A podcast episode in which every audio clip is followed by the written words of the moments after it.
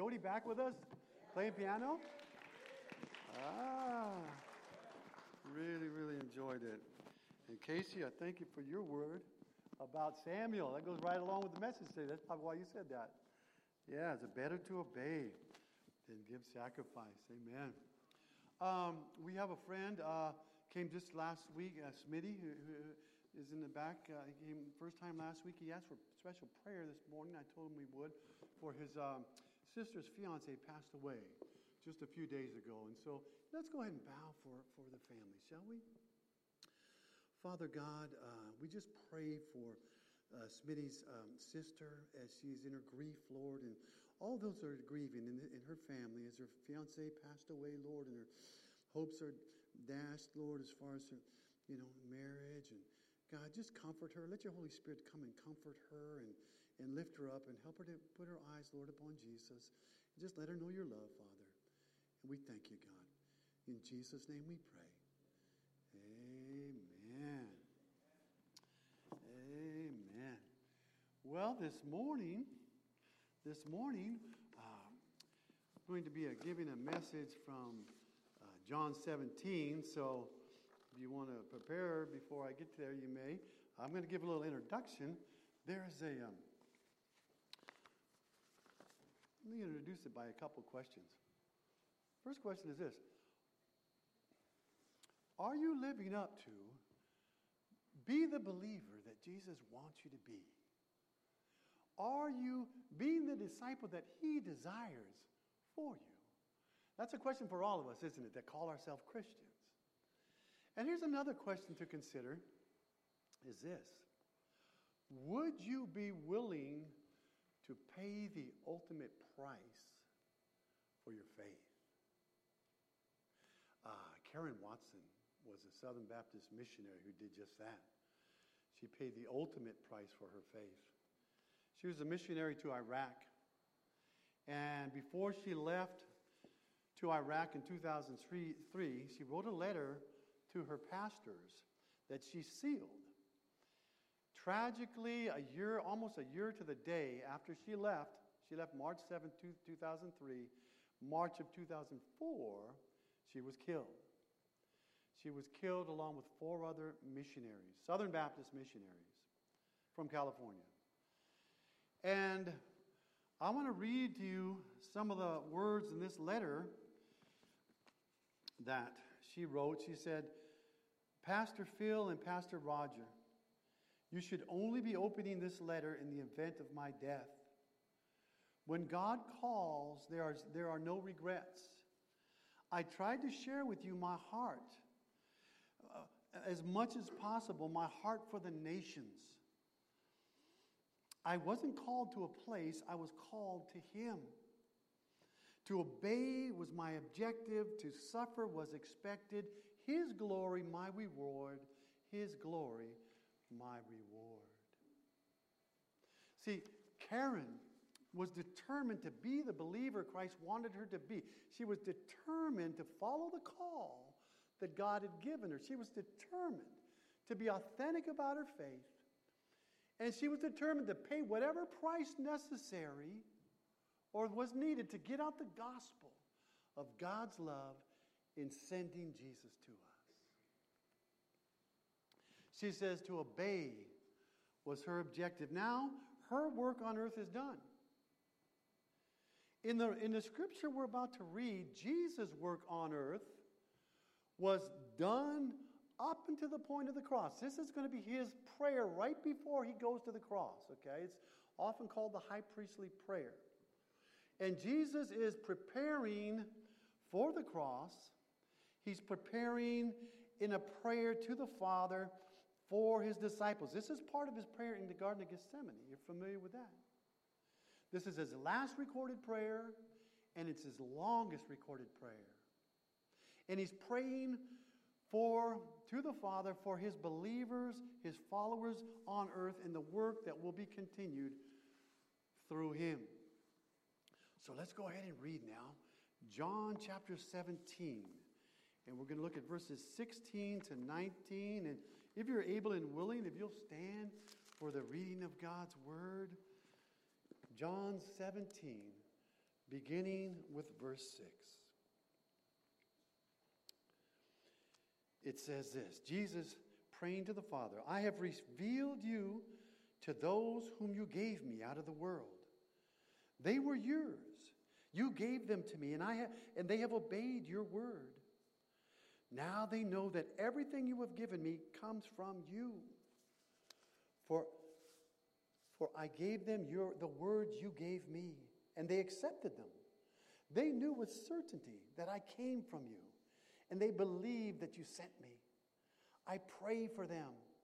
I am not praying for the world, but for those you have given me, though, for they, they are yours. All I have is yours, and all you have is mine. And glory has come to me through them. I will remain in the world no longer, but they are still in the world. I am coming to you. Holy Father, protect them by the power of your name, the name you gave me, so that they may be one as we are one. While I was with them, I protected them and kept them safe by that name you gave me. None has been lost except the one doomed to destruction, so that the scripture would be fulfilled. I am coming to you now, but I say these things while I am still in the world, so that they may have the full measure of my joy within them. I have given them your word, and the world has hated them, for they are not of the world any more than I'm of the world. My prayer is not that you take them out of the world, but that you protect them from the evil one. They are not of the world, even as I am not of it. Sanctify them by the truth.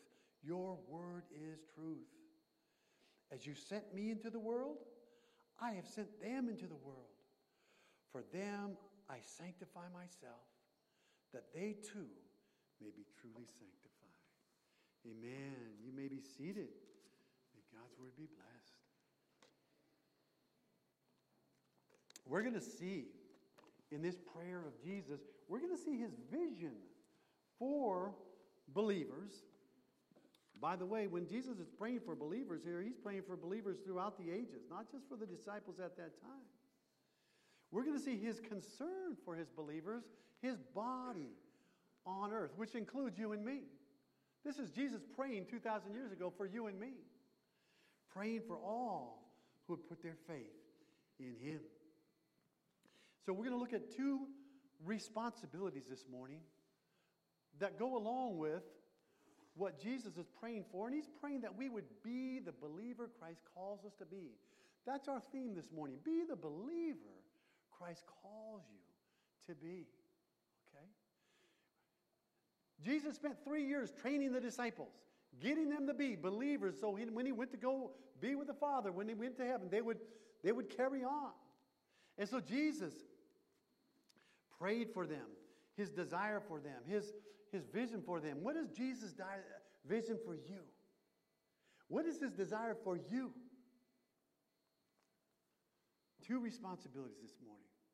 The first is this to be the believer Christ calls you to be is to be the believer who receives his word. Isn't that quite a bit of what he was just praying for? Look at this, verse 6. I have revealed you to them. Jesus praying to the Father, and th- those that you have given me out of the world, they were yours and you gave them to me. Jesus is identifying here who true believers are. Those who the Father has given him and who belong to him. And notice the rest of that verse. They are those who have obeyed your word. See, Jesus is identifying, just like Casey said a little bit earlier, identifying who true believers are. Listen to these words John chapter 8, verse 31. If you continue in my word, Jesus says, you truly are my disciples.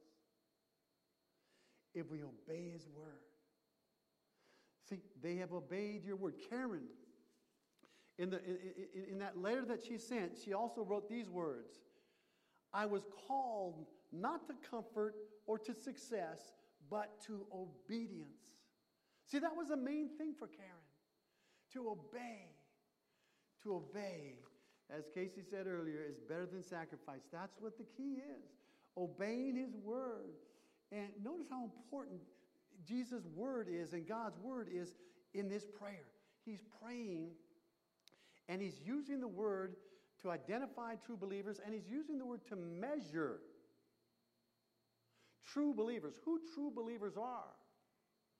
Those who have accepted the word, those who have obeyed your word. I said a moment ago that Jesus said, If you continue in my word. See, the, the word of Jesus is the word of God because Christ is God in flesh. We'll talk about that in just a moment. But he said this continue. Those who continue, when he's talking about continuing in his word, he means continue to accept it and to continue to obey it. All right? And to do what? To know who he is. To know who he is. Look at verse 8. For they know they knew for certain that I came from you, and they believed that you sent me. You see, Jesus, as I said, is God in flesh. He wasn't just a man. He wasn't just a good moral teacher. He wasn't just a, a uh, supreme religious leader. He had come from God, and he was the only, he's the only begotten Son of God sent into the world to save those who would put their faith in him.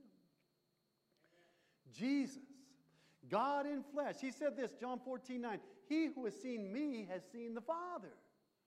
Why did he say that? He's saying, I am God in flesh. He listen to this prayer. Part in verse 5 of the prayer we just read, we didn't read this part. He says, verse 5, as he's preparing to die on the cross and rise again, he says, Father, glorify me with the glory I had with you before the world was made.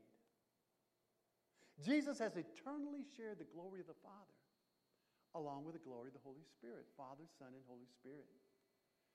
Jesus is God in flesh. And he says, and he says in verse 10, as he says in verse 10, all I have is yours, and all you have is mine. Jesus there referring to his equality with the Father, his equality in power and authority. Jesus is God in flesh. We're to receive his word and receive his word by faith and then obey the word that you receive.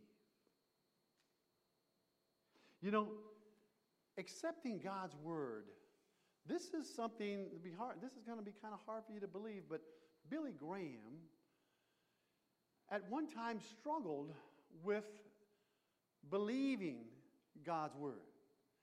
Uh, early in his career as an evangelist, Billy Graham uh, had a partner named Charles Templeton, who was also an evangelist. They worked together, and Charles Templeton began to have doubts about the Word of God, and and he, and he discussed this with Billy. And Billy Graham started, remember, this is early in his career, was entertaining doubts about God's Word. He was kind of, there was a conflict going on in his mind. Um, and, and, and he knew, you know, that when he preached the word, that people, it, it had a power upon people, that it, people were convicted by what he said, that there was a, uh, there, there was a power that was impossible to explain outside the notion that this was God's word. But still, Templeton raised some questions that, that Billy could not answer. So this one time they went to uh, a student conference in the, hill, in the mountains of San Bernardino. And they were both to be speakers there. And they debated. When they met together at the San, San Bernardino Retreat Center, they debated uh, privately about the validity of God's Word. And so uh, Billy Graham was in turmoil. And, and he went out for a walk one night. He went out for a walk around the pine forest of that retreat center. And he, he went off about 50 yards, trudged about 50 yards off the trail, and he sat down on a big rock. And he put his Bible and he laid it down on a rock before him. I mean, on, on, a, on a tree stump before him. And he had to make a decision. Either this was God's word or it was just words about God. Either it was truly God, from God, or just words about God. He had to make a decision and he had to make it final. So he prayed. He struggled in his heart and he prayed to God. He said, Oh God, I cannot prove certain things. He said, I cannot answer some of the questions Chuck is raising and some, and the, some of the other people are raising. but I accept this book by faith as the Word of God. And with that, with that decision, his ministry was entirely transformed. What happened next was nothing less than miraculous. That's when Jesus held a campaign in Los Angeles and a, a crusade, and it shook the city. It is, it's written like, like, like it's never been shaken, shaken since the first and second Great Awakenings in America. Charles Randolph Hearst, the publisher of uh, his newspaper, put it on the front page every single day. And people were coming to the Lord, and, uh, you know, the rest is history. Amen? Jesus, Billy Graham became one of the greatest evangelists of all time. But the turning point for him is when he decided to accept the Bible as God's Word without any question. He was convicted, he was convinced. You know, we should always pray. You and I should always pray. Or be in the spirit of prayer. Whenever we receive God's word, whether you hear it, whether you read it, pray that He opens your eyes of understanding. Pray that the Holy Spirit will convince you who Jesus is and reveal to you His words that will speak to your heart. The true believer, be the believer Christ calls you to be by receiving, receiving His word. Not only by receiving His word to know who He is, but to receiving His word to know who you are, who you and I are. So, who are we? Let's take a look. Verse 14. He says, I gave them your word, and the world has hated them, for they are not of the world, any more than I am not of the world. You see, if you're a believer in Christ, you belong to Him, and if you belong to Jesus, you're not of this world. Any more than Jesus was of this world. If you made a decision to stand with Jesus, if you've answered that call to stand with Him, stand on His word, hold His word, that's His vision for you. That's His vision for you. You know, you're going to have, you're going to be tempted. The world will tempt you to compromise, to compromise your, your faith. But, but, but if you're standing on the word, you're not, you're not going to be going along, going, getting, getting along by going along. Amen? You're going to take a stand. You're going to take a stand. It's not always going to be easy. We learned about that in Sunday school this morning. Stand upon His Word. You know, uh, who are we? We're, we're not of this world. You know, the thing is this. The thing is this. Uh, the argument is made. You know, the Bible's old, it's ancient. I mean, it's 2,000 years ago. Things have changed. I mean, we've got technology now they couldn't even think of back then. We've got, we've got electronics, we've got nuclear power. It's a whole different world. Is it really? Is it really? Yes, it's true. It's true.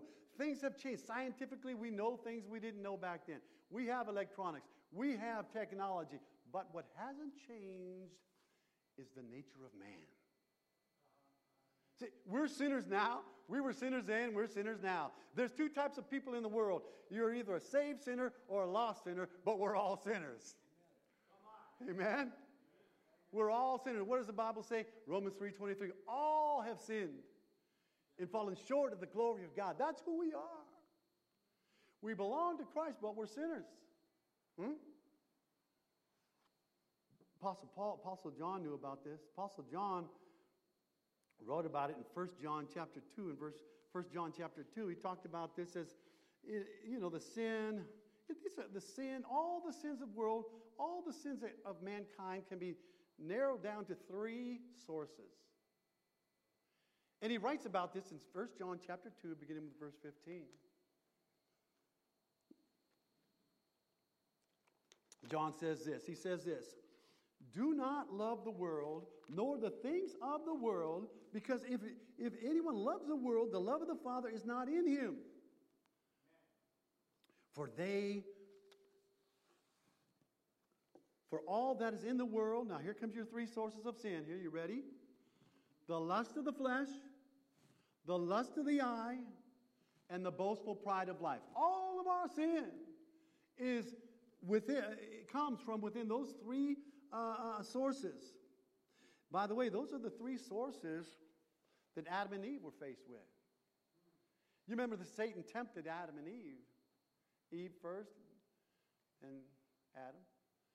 And uh, God had told them not to eat of the forbidden fruit.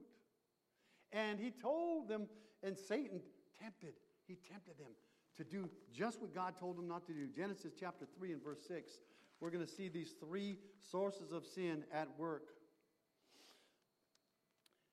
Verse 6, you know, Satan, Satan had told her, he had already lied to, to, to Eve and he said, "Yeah, that's not true what God told you. You're not going to die. You know, you're going to become just like God. You eat that fruit, you're going to have the wisdom just like God. You're going to understand all things. Listen to this, verse 6, Genesis 3 6. When the woman saw the fruit, remember, she'd already been tempted by Satan, and it was pleasing to the eye. Ah, lust of the eye. She saw the fruit, and it was good for food. Oh, lust of the flesh.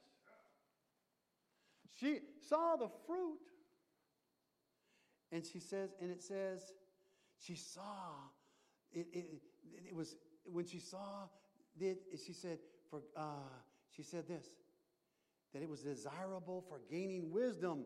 What did Satan just tell her? If you eat of that fruit, you're going to gain wisdom and be just like God. What is that? Boastful pride of life. Hmm? The three sources of all sin. John tells us about it he tells us about it. See, the world, he, continues in 1 John chapter 2, verse 17. The world is passing away and all of its lusts. But the one who does the will of God abides forever. He says, eh, don't let the things of the world consume you where you're selling your soul. And I'm, I'm interpreting what he says selling your soul to the devil for fleeting passions that pass away. Stand on the eternal word. Stand on the stand on it with obedience. We're all sinners. But only by the grace of God through faith in Christ can we be saved and cleansed from our sin. Jesus prayed this, Jesus prayed this in verse 17. I'm back now in John, in John 17.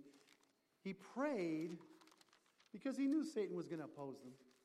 He knew that Satan was going to try to attack them. He knew that Satan was going to lie to them because he's the father of lies. And it says this in verse 15 Jesus prays, My prayer is not that you take them out of the world, but that you protect them from the evil one. And he says this in verse 17 Sanctify them in your truth. Your word is truth. In other words, protect them by your truth. Protect them by your spirit, protect them by your truth. So, the first responsibility in being the believer Christ wants you to be is to receive his word to receive his word. Second, second responsibility. If for the believer, to be the believer Christ wants you to be is to glorify the believer who glorifies Christ. Glorify Jesus Christ. What does it say in verse 10? Glory has come to me through them. New American Standard, I have been glorified in them. What does it mean to glorify Jesus? What does it mean to bring him glory?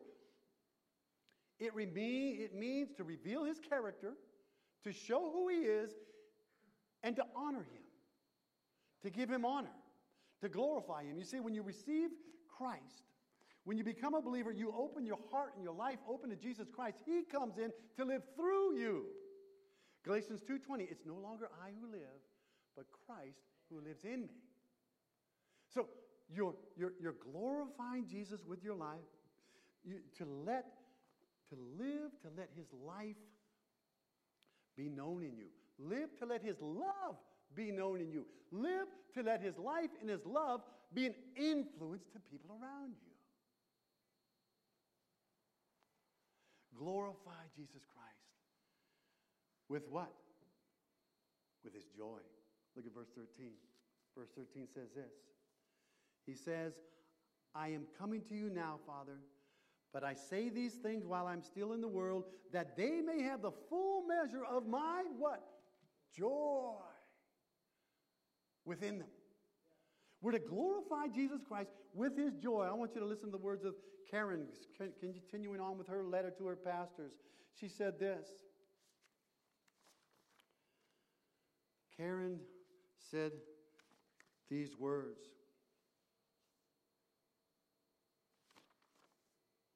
She said this.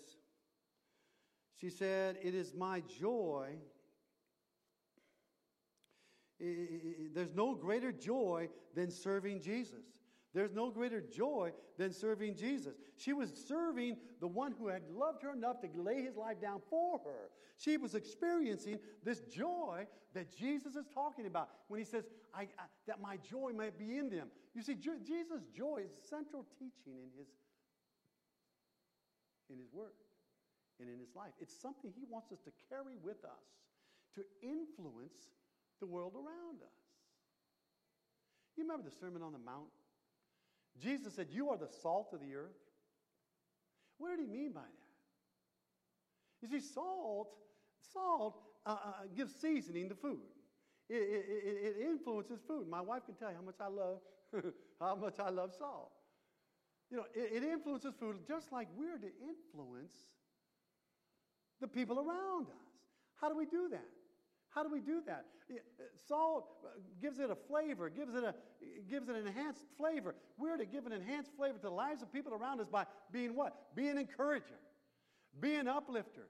Do what it says in book of Colossians. Let your, your speech be seasoned with salt. Let, let, let your speech always be seasoned with salt. In what you say, let it be edifying. Let it be encouraging. Be, share the love, share the joy. Be the salt. You see, the joy that we have is not a joy from this world. What does Jesus say in verse 15? Jesus said it this way. Verse 15. He says this. He says, My prayer is not that you take them out of the world, but that you protect them from, from, the, from the enemy, from the evil one. That my joy, and then he says it in verse 18, he says, Oh, here's the thing about salt salt does not work in isolation, salt only works in penetration. What did Jesus say? He said, They're not of the world, as I'm not of the world. But if you look at verse, the verses here, he says, I am not sending them out of the world. What does he say? I'm just like you've sent me into the world, verse 18. I'm sending them into the world. To do what? To mix. Okay? Salt, if you keep it to yourself, it doesn't do any good. You got to mix. Right? You got to mix with the world. You got to share his joy. You got to share his life and share his love. Being the believer Christ calls you to be. You know, there's a story by about Steph Curry. Any San Francisco Warrior fans here? No, no, no, no basketball? Okay, Steph Curry. Okay, we got one right over. Thank you, Mary. My friend Mary who came today. Steph Curry is, uh, it, it, for those that don't know, he's one of the greatest basketball players uh, in the game today. Remember the San Francisco Warriors. And Steph Curry, his, uh, there was a story about him in GQ magazine. Uh, okay, I don't know. I don't. I don't really. I don't read GQ, but I heard about this. and uh, it's a story. They interviewed his mother. His mother is a very strong Christian. And they interviewed her about her son, who is also a very strong Christian, Steph Curry. And she said this. You know, the title of the story is this The Revenge of Steph Curry, the Happy Warrior. Okay, so that, uh, that tells you a little bit what the article's about. The Happy Warrior. Here's the thing his mother says in the NBA, you know, a lot of people want you to play with a chip on your shoulder. That, that, that's what motivates them. They need to have respect. They need to be a little bit mean and a little bit nasty. And she said uh, uh, they need to feel respect. Steph was always been fueled, however, only by the love of the game. He doesn't need to be angry. A lot of people expect him and even need him to have a hard edge, to be more of a nasty person, she says. But the article goes on to say, to, to tell us how, what motivates Steph. As a Christian, you know, here's the thing. If you ever see him, you ever see him playing, you know, you ever see him playing, he's always got a smile on his face. Even no matter people around him angry and pushing him, whatever, he's always smiling. There's a, there's a joy in his heart. You know, if you got joy in your heart, it breaks out in your face. Did you know that? the Bible says it this way if there's joy in your heart, it produces a cheerful countenance. You know, showing that joy. Showing that joy. Being the believer Christ wants you to be by showing his joy. Showing the joy of the Lord. Showing, uh, being that believer. Not only showing his joy, but showing his unity, his oneness. Look at verse 11.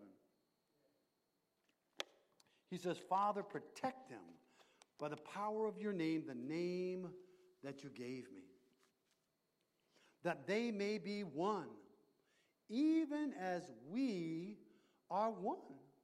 See, Jesus is praying for the oneness of believers. This is a spiritual oneness. This is a we're the universal body of Christ.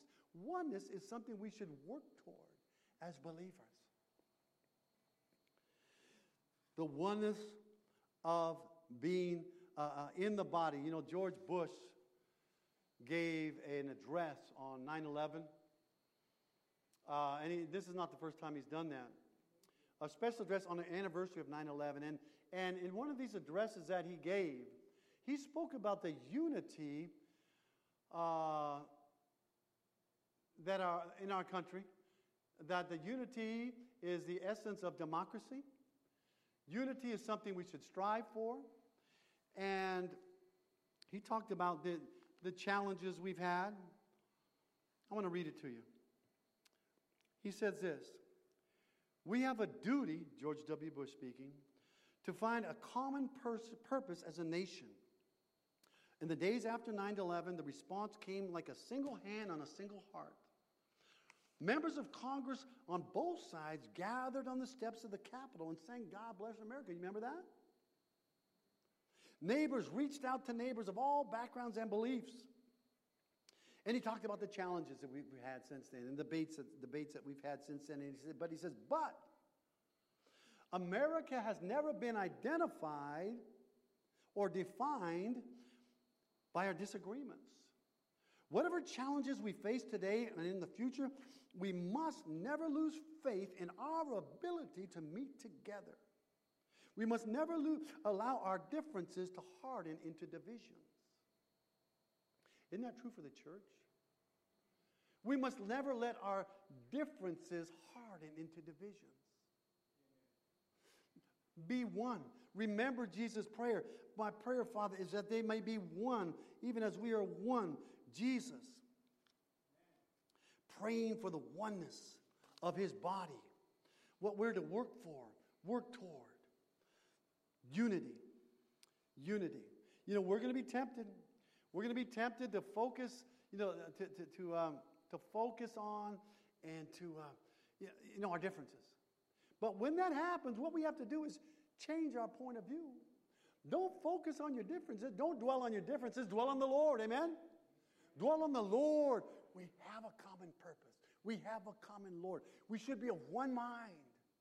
And that one mind is to make the most important thing to humbly obey Him. Humbly obey our Lord Jesus. And to do what it says in Ephesians chapter 4 when it says, strive, uh, keep, make every effort to maintain a spirit of unity in the bond of peace. Unity. That's what Christ is praying for. That's what the, the believer, he wants us, and he wants you to be. Be the believer Christ calls you to be. The believer who receives his word,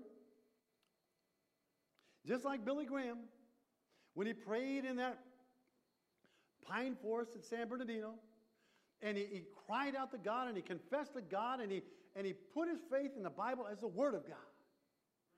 And the, the, the word he received was the truth to protect him and light to direct him. What does it say? Psalm 119, 105? Thy word is a lamp unto my feet and a light unto my path. And be that believer who receives the word, be that believer who glorifies Christ. Who glorifies Christ with the joy of the Lord. When you got joy in the Lord, it breaks out in your face. You know, just like Steph Curry, you know, he, pray, he played on the basketball court with the joy of the Lord. Let, let people know. Let people know that you're sold out. You're sold out for Jesus. You have the joy of a soul that's sold out for Jesus, and you have the, the oneness of a soul that's united with Jesus and united with other believers. We're to be one. We're to be one in Christ. Karen finished this letter to her pastors, and she did it in a way that shows that she only wanted to glorify Jesus with her life. She says this. She talks about a memorial service that might happen if, in fact, she were to die on the mission field. She said, in regard to any service, keep it simple and preach the gospel. First and foremost, preach the gospel. Be bold and preach the life saving, life changing, forever eternal gospel. She was dedicated to being the Christian Christ called her to be. She said to, to get out his life saving, life changing, forever eternal word, the gospel. To live that life. She lived that life that glorified Christ, and that's the life Christ wants us to live. That's our challenge today. Will you be that believer Christ calls you to be? Let's pray. Father God, we thank you for your word.